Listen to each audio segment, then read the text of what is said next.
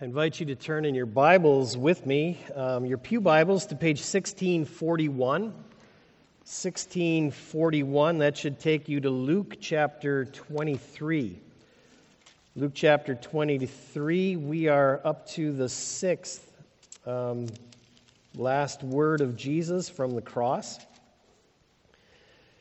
We've got one more to cover. We'll do that on Good Friday. Uh, We've looked at, or will look at, when we're all done with these, three of these last words from the Gospel of John. We'll look at uh, three from the Gospel of Luke, and we've looked at one um, from the Gospels of, of Matthew and Mark.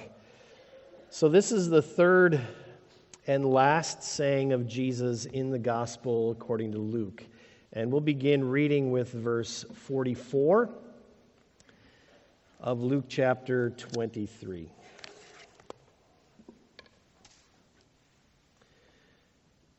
It was now about the sixth hour, and darkness came over the whole land until the ninth hour, for the sun stopped shining. And the curtain of the temple was torn in two. Jesus called out with a loud voice, Father, into your hands I commit my spirit. When he had said this, he breathed his last. The centurion, seeing what had happened, praised God and said, Surely this was a righteous man. When all the people who had gathered to witness this sight saw what took place, they beat their breasts and went away. But all those who knew him, including the women who had followed him from Galilee, stood at a distance watching these things. This is the word of the Lord.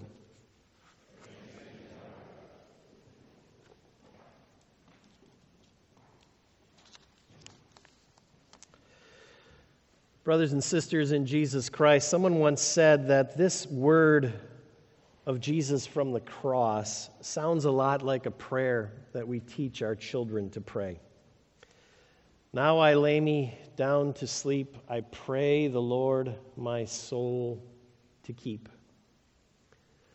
Father, into your hands I commit my spirit. There is a childlike trust and a conviction to Jesus' words. It's like he's doing one of those trust falls, right? And the Father is standing behind him, and Jesus has complete confidence that when he lets himself fall back, he will fall into the arms of his loving Father. Into your hands, Father. Are you still praying that prayer yourself? Do you still teach your children that prayer? Do you have that kind of confidence in the dark? Because it's in the dark that Luke tells us that Jesus actually prayed this prayer or shouted this prayer. And this wasn't some natural kind of, of darkness that fell over the, the land or over the cross. It was darkness in the middle of the day, in the brightest part of the day from noon to three. And the whole land, possibly the whole earth, depending on how you translate that word, the whole land went dark. Now, interpreters for ages have tried to figure out what could have caused this kind of, of darkness, this kind of blackness in the middle of the day. And there have been all sorts of suggestions, right? Some have said that maybe, maybe it was storm clouds that came up, kind of like people down south have experienced this week. Maybe it was a dust storm, the kind that tend to come up in the Middle East from time to time. Or maybe it was a full eclipse of the sun. Maybe that's what made the world go dark. But you have to remember this was three hours, Luke tells us. And if you've ever studied full eclipses, they only last like eight minutes maximum. So maybe it was something even more unique than that. Maybe it was sunspots or a, a solar storm or something like that. We're always grasping for what might have caused this sort of thing. The truth is, Luke just doesn't tell us. He simply says the sun stopped shining, or even the sun failed. It just may be that there is no natural explanation for the darkness that fell that day. It could be that, that it was supernatural. It could be that what Luke is describing is the sky's attempt to mimic the darkness that was present on the ground that day. If you recall, when the, when the chief priests and their co conspirators came to arrest Jesus on the Mount of Olives, Jesus told them, This is your hour when darkness reigns. And darkness did reign. Jesus, the innocent one, Jesus was arrested, he was bound, he was struck, he was whipped, he was disowned by his friends, he was mocked by his enemies, he was humiliated in the worst of ways. And finally, when, they were all through, they, they threw him up on a cross so that everyone could see the fullness of his shame. This was indeed the hour that darkness reigned on the earth. And now it seems the heavens are reflecting it. Darkness is a, is a rather vivid image in Scripture. You find it from beginning to end. If you recall in, in Genesis chapter 1, darkness is present even before the world was created. Darkness there symbolized the uncreated, it symbolizes that which is uh, disorder and chaotic, that which is uncreated. And then God spoke his word into that situation. And the darkness fled, and it was confined by God to the night. Light flooded the world. But if you recall, that light wasn't produced by the sun or the stars or the moon. Those, those objects weren't created until day four. The light here, the light itself, was independent of created things. It simply accompanied the presence of God. It came with His Word. Many of you um, know Lily, who, who used to live with us. And um, when Lily was in that two to three year age range, she had a, a room that was right next to ours. And I think she was in a big bed by then, but, but she didn't dare get herself out of bed. And so oftentimes in the morning, we would wake up to these words Somebody get me out of here. And if we weren't right there, we would hear it again Somebody get me out of here. And those words were words that brought life to the house, they brought joy to the house. You knew that life was ready to go. That's sort of how I picture God bringing light into the world in Genesis 1. Let there be light. And there was light. God was present, God was there. But what that means is that then darkness is a sign of God's absence, that God is no longer here. Or perhaps it's a sign of God's judgment. In fact, the Old Testament prophets tie the idea of judgment and darkness together quite tightly. Zephaniah, for instance, says that the day of the Lord, the day of God's wrath, will be a day of darkness and gloom. Joel prophesied that the sun will be turned to darkness at that great and dreadful day of the Lord. And Amos said, In that day declares the sovereign Lord, I will make the sun go down at noon and darken the earth in broad daylight. Sound familiar?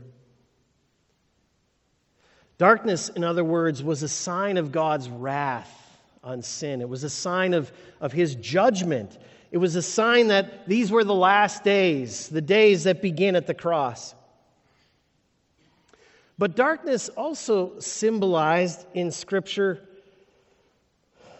the lostness and the hopelessness of sinful humanity.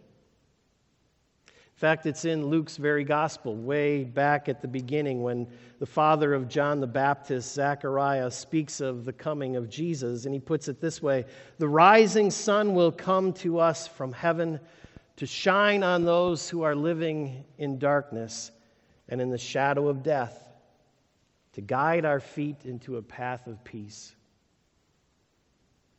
Jesus comes into the world as light, as light to cure the world of its darkness. But here at the cross, we see the light of the world being snuffed out. And darkness falls, the kind of darkness not known to man since before the creation of the world. The darkness of God's wrath, the darkness of his judgment, the darkness of his absence. All because of our sin.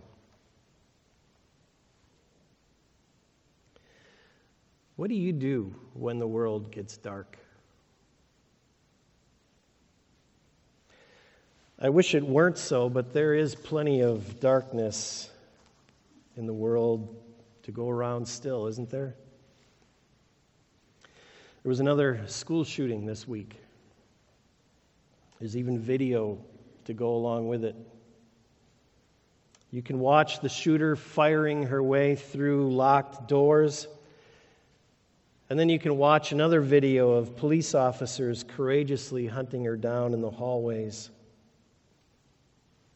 When it was all over, you know the story, right? Six were dead, seven, including the shooter three of them little children. I don't know about you, but that's more than enough darkness for me. And there's, there's darkness even in the way that I introduce that subject, isn't there? There was another school shooting this week. And we all know exactly what I'm talking about because we've all seen it happen before, right? In fact, it happens frequently so frequently that we're, beco- we're becoming desensitized to it, almost as if it's normal, almost as if it can be expected. Gunmen indiscriminately taking life, heedless of the stories of their victims, as if their own pain and their own story is really all that matters. And you and I are left not in devastated shock, but in a realm of familiarity dark familiarity. What do you do? What do you do when the world gets dark? Darkness is not something we, we really want to face alone, is it? Bad things happen in the dark. You see children take each other's hands in the dark. We want to be with someone in the dark. What do you do when the world gets dark? Many of you know that my wife works uh, for the school system. And at the end of the day, we probably do what many of you do. We kind of rehash our days.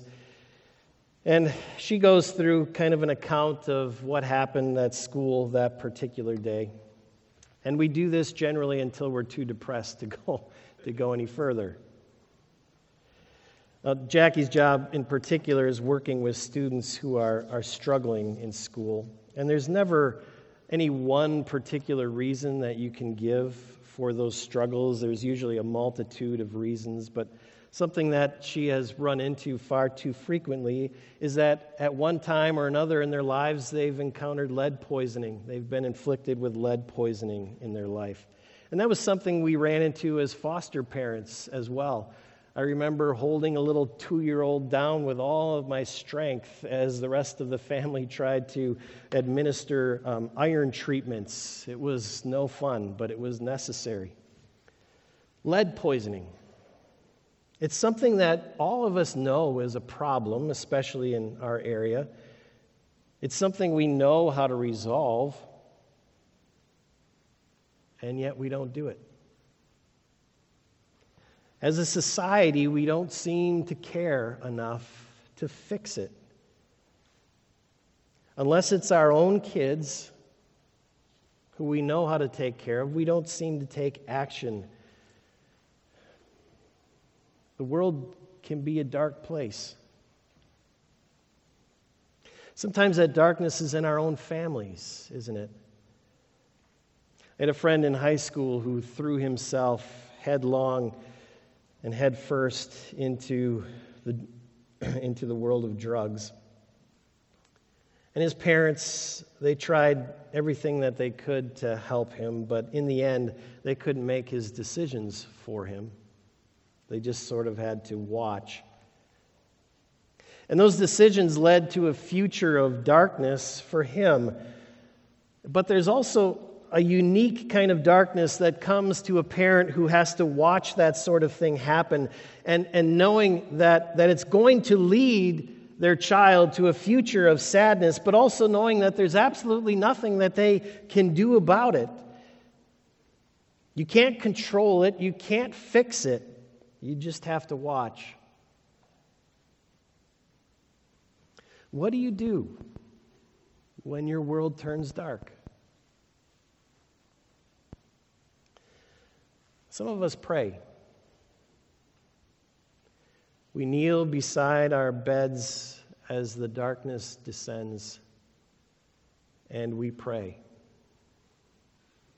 Now I lay me down to sleep. I pray the Lord my soul to keep, and if I should die before I wake, I pray the Lord my soul to take. What is prayer really? Sometimes I think prayer is, is a confidence that someone is listening. Someone is listening, even when the world is at its darkest. Someone's there. We learned this way of facing the darkness, I think, from, from Jesus. Father, into your hands I commit my spirit. Jesus prayed those words at the time of his death, but you get the feeling that that wasn't the first time he prayed those words. You get the feeling that Jesus prayed those words every day of his life, every moment of his life. He was constantly offering his life into the hands of his Father for his Father's care. How do we know that? Where do we get that impression? Well, one of the places we get that impression is from the prayer that he taught us to pray. He taught us to pray those same words, Our Father. And He taught us to pray them in the daylight, right? Give us today our, our daily bread. Give us today our daily forgiveness. But He also taught us to pray those words at night. Father, lead us not into temptation. Father, deliver us from evil. Jesus taught us to lay our lives in the hands of our Father every moment of every day because he said our Father, his Father, could be trusted.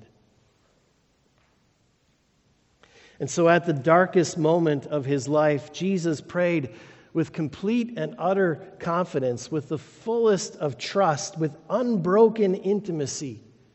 Father, he said, into your hands I lay my spirit. For Jesus, death was not a leap into the void. It was not a journey into nothingness or who knows where. In fact, death was like life. Jesus was offering himself to his Father in that last moment, just as he did in every moment, because Jesus flat out trusted his Father. Flat out trusted him. And maybe, maybe this is a good time to talk about the tension that some of us may be feeling. Because there's a tension in Scripture. There's a tension in particular between Luke and Matthew and Mark and the way they tell the story. In each of the synoptic gospels, Jesus lets out a loud cry before he dies. But in Matthew and Mark, he cries the words from, from Psalm 22 My God, my God, why have you forsaken me? They're words of abandonment, they're words of distress. But in Luke, Jesus cries out words from Psalm 31. They're words of, of trust and faith. And that's what the psalm is all about. It's, it's a psalm of trust and faith in God. And so Jesus cries out, Into your hands I commit my spirit. So there's the tension. And we have to try to answer it. Which one is it? Which one is it? Did Jesus die screaming, Why? Or did he die trusting? I trust the Lord my soul to take. Was the Father there or was Jesus alone? As one person put it, was he abandoned by God or was he abandoning himself to God? What was going on here on the cross? And that tension is not easy for us to resolve, is it? I mean, did the Father turn his back on Jesus or did he turn his face toward Jesus? Which one is it? And it's not easy to resolve because the answer is yes. Which one did he do? Yes. He did both. He turned his back away from Jesus and he turned his face toward Jesus. And that may sound strange, but I think that that's actually something we can probably identify with in our own lives. I think we would all admit to going through times of tragedy and great loss when we feel keenly the absence of God. And it seems like our prayers kind of go up and then they bounce off the clouds and they come down right back on us. We feel like there's really no one there. There's no one to hear. There's no one to listen. And we may be even tempted in the bleakest of moments to say that there is no Heavenly Father into whose hands we can commit our spirits. I think we get that. But at the same time, God's saints, some of whom have, have suffered unbelievable, almost unimaginable losses in their lives, God's saints have testified throughout the ages that, in spite of it all, nevertheless, God was there with them, right there in the shadow of death. He did not abandon them. And I think we get that too. Sometimes it feels that, that God is, is very, very far away. And then there are other times when it feels like He is so, so close, so near. And sometimes we feel them both at the same time.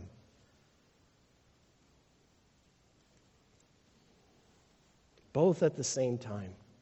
We can't explain it. It's just true. And so, friends, we live our lives in this tension between those two last words My God, my God, why? And, and Father, into your hands.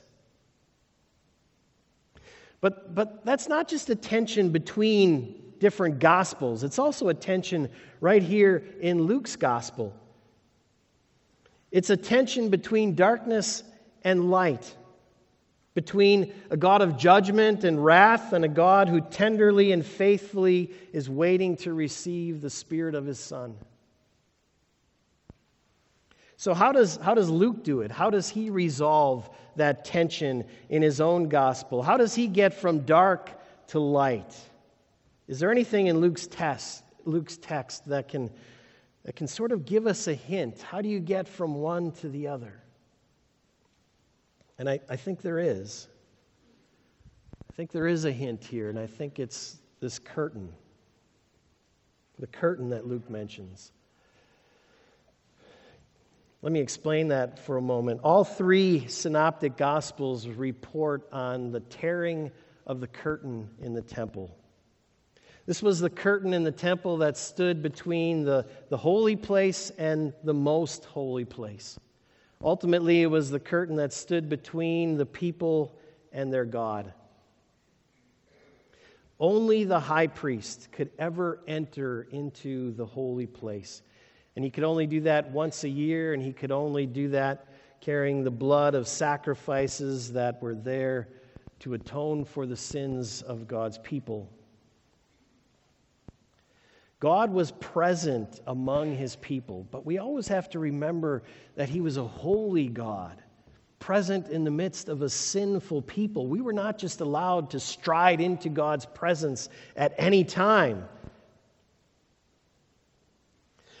Both Matthew and Mark tell us that that curtain was torn immediately after Jesus' death, telling us in in all practicality, that Jesus opened a way for us into the presence of God. That happened right after Jesus' death when he breathed his last, the curtain tore. Luke's account, if you noticed, is just a little bit different. According to Luke, the curtain tears just before Jesus takes his last breath just before Jesus dies.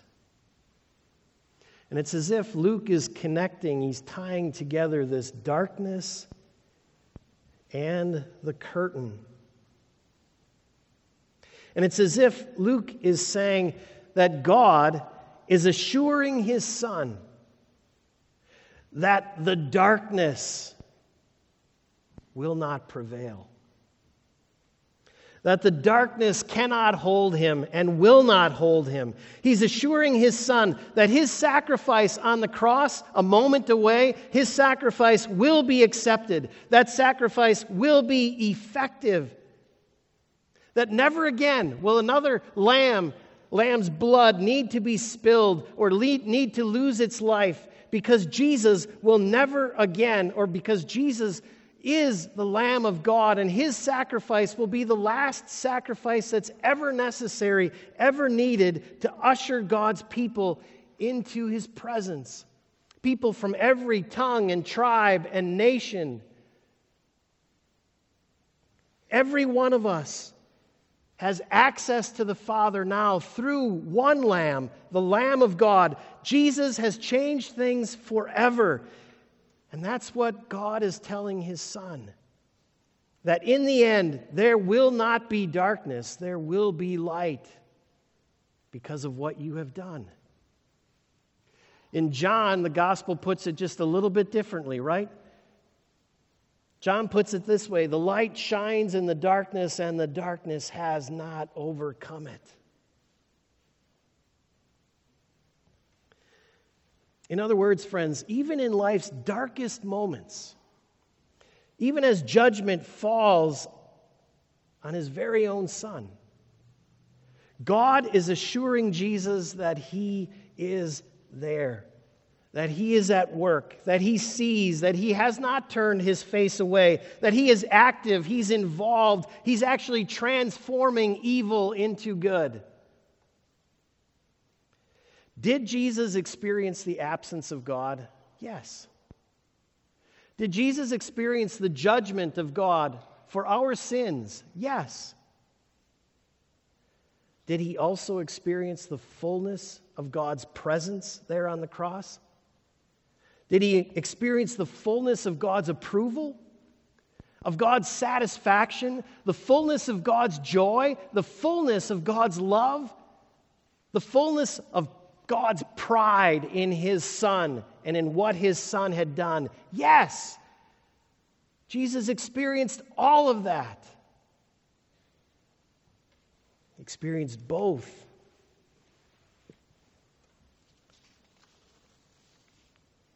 That's why he could fully trust his spirit to the hands of his Father. That's why he could pray, Father, into your hands.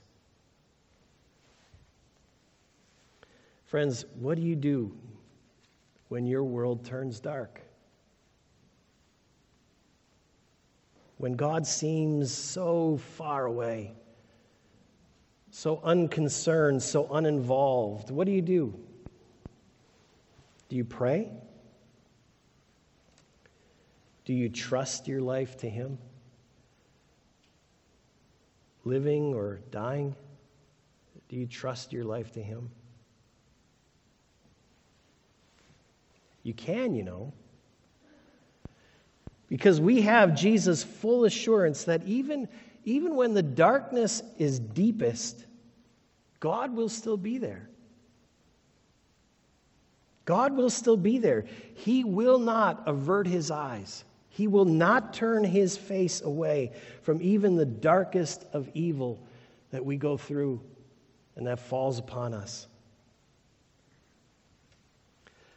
I don't know about you, but I have to turn my eyes away sometimes. I have to turn my eyes away from the darkness. I can only take so much. Nashville, Ukraine, the fire in Juarez, the tornadoes, it all starts to add up. And then there's the personal stuff on top of that, all the encounters with personal evil. It just gets to be too much. Someone recommended a new TV show to, uh, to Jackie and I, a new series. And um, I, I, hope it wasn't one of you. Um, if it was, I forgive you. But um, it was this show about this fungus. Maybe some of you have seen it that's like taking over the world. And we started watching the first show, and, and yeah, this fungus is, is coming to life in people, and everybody's dying, and there's zombies all over the place. And I just had to turn it off. I, I just couldn't take it. It was like, there is so much darkness and evil and death in the world. I can't take it anymore. I don't want to watch it on TV, too. And that's the way I get. I just, I, after a while, I just have to turn my face away. God doesn't. God didn't. And He never will. He will not avert His eyes from any darkness that you go through. And we know that because He did not avert His eyes to the darkest event that ever took place in history the death of his own son. Our God will always be there, even in the darkness, to hold us and to receive us. How do we know? Because God has provided a way through the darkness in Jesus for us. Just, just think of the flood back in Genesis again for a moment. Remember how the flood happened? You know, the, the waters from above converged with the waters from below, and they came together to wipe out all the evil of man's sin. And, and yet, God provided an ark for his people, didn't he? An ark to get them through. And the situation here is, is, is similar. We have all of the darkness of the sins of us and the rest of mankind converging with the darkness of God's judgment on all of those sins. And they threaten to overtake us and overwhelm us and sweep us away. And yet God provides us another ark, doesn't He? A Savior. Jesus Christ, who, who who takes us through the darkness and through the veil and into the very presence of God, our Father, who will hold us and keep us forevermore.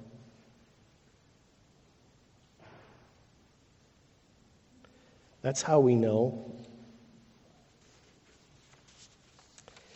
I was listening to, uh, to the radio, I think it was this week, and um, it was, it was Steve the Homer True.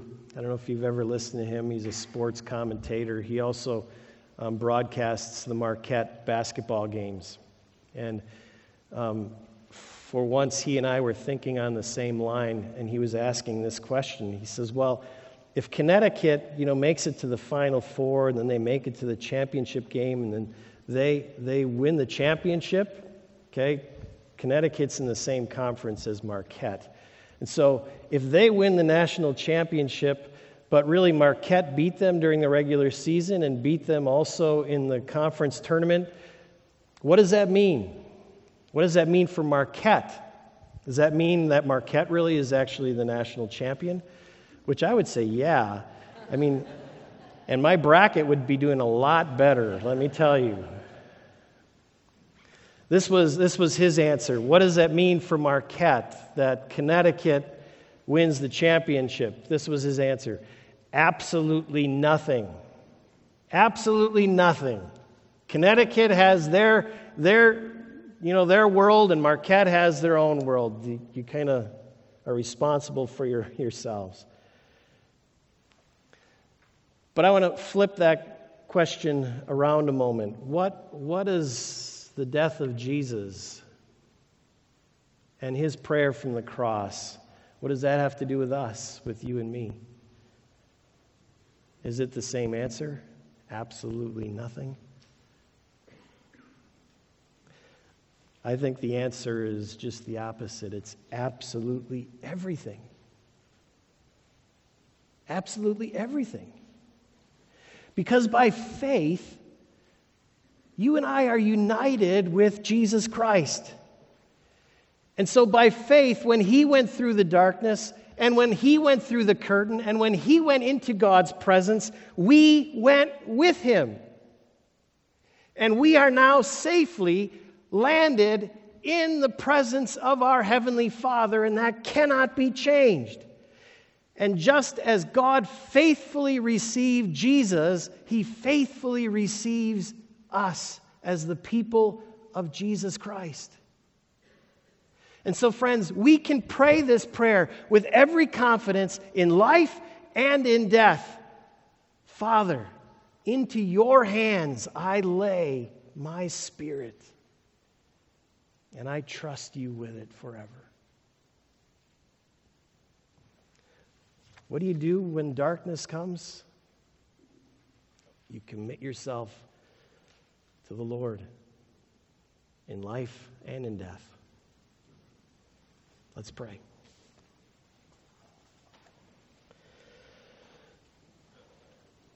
Lord Jesus,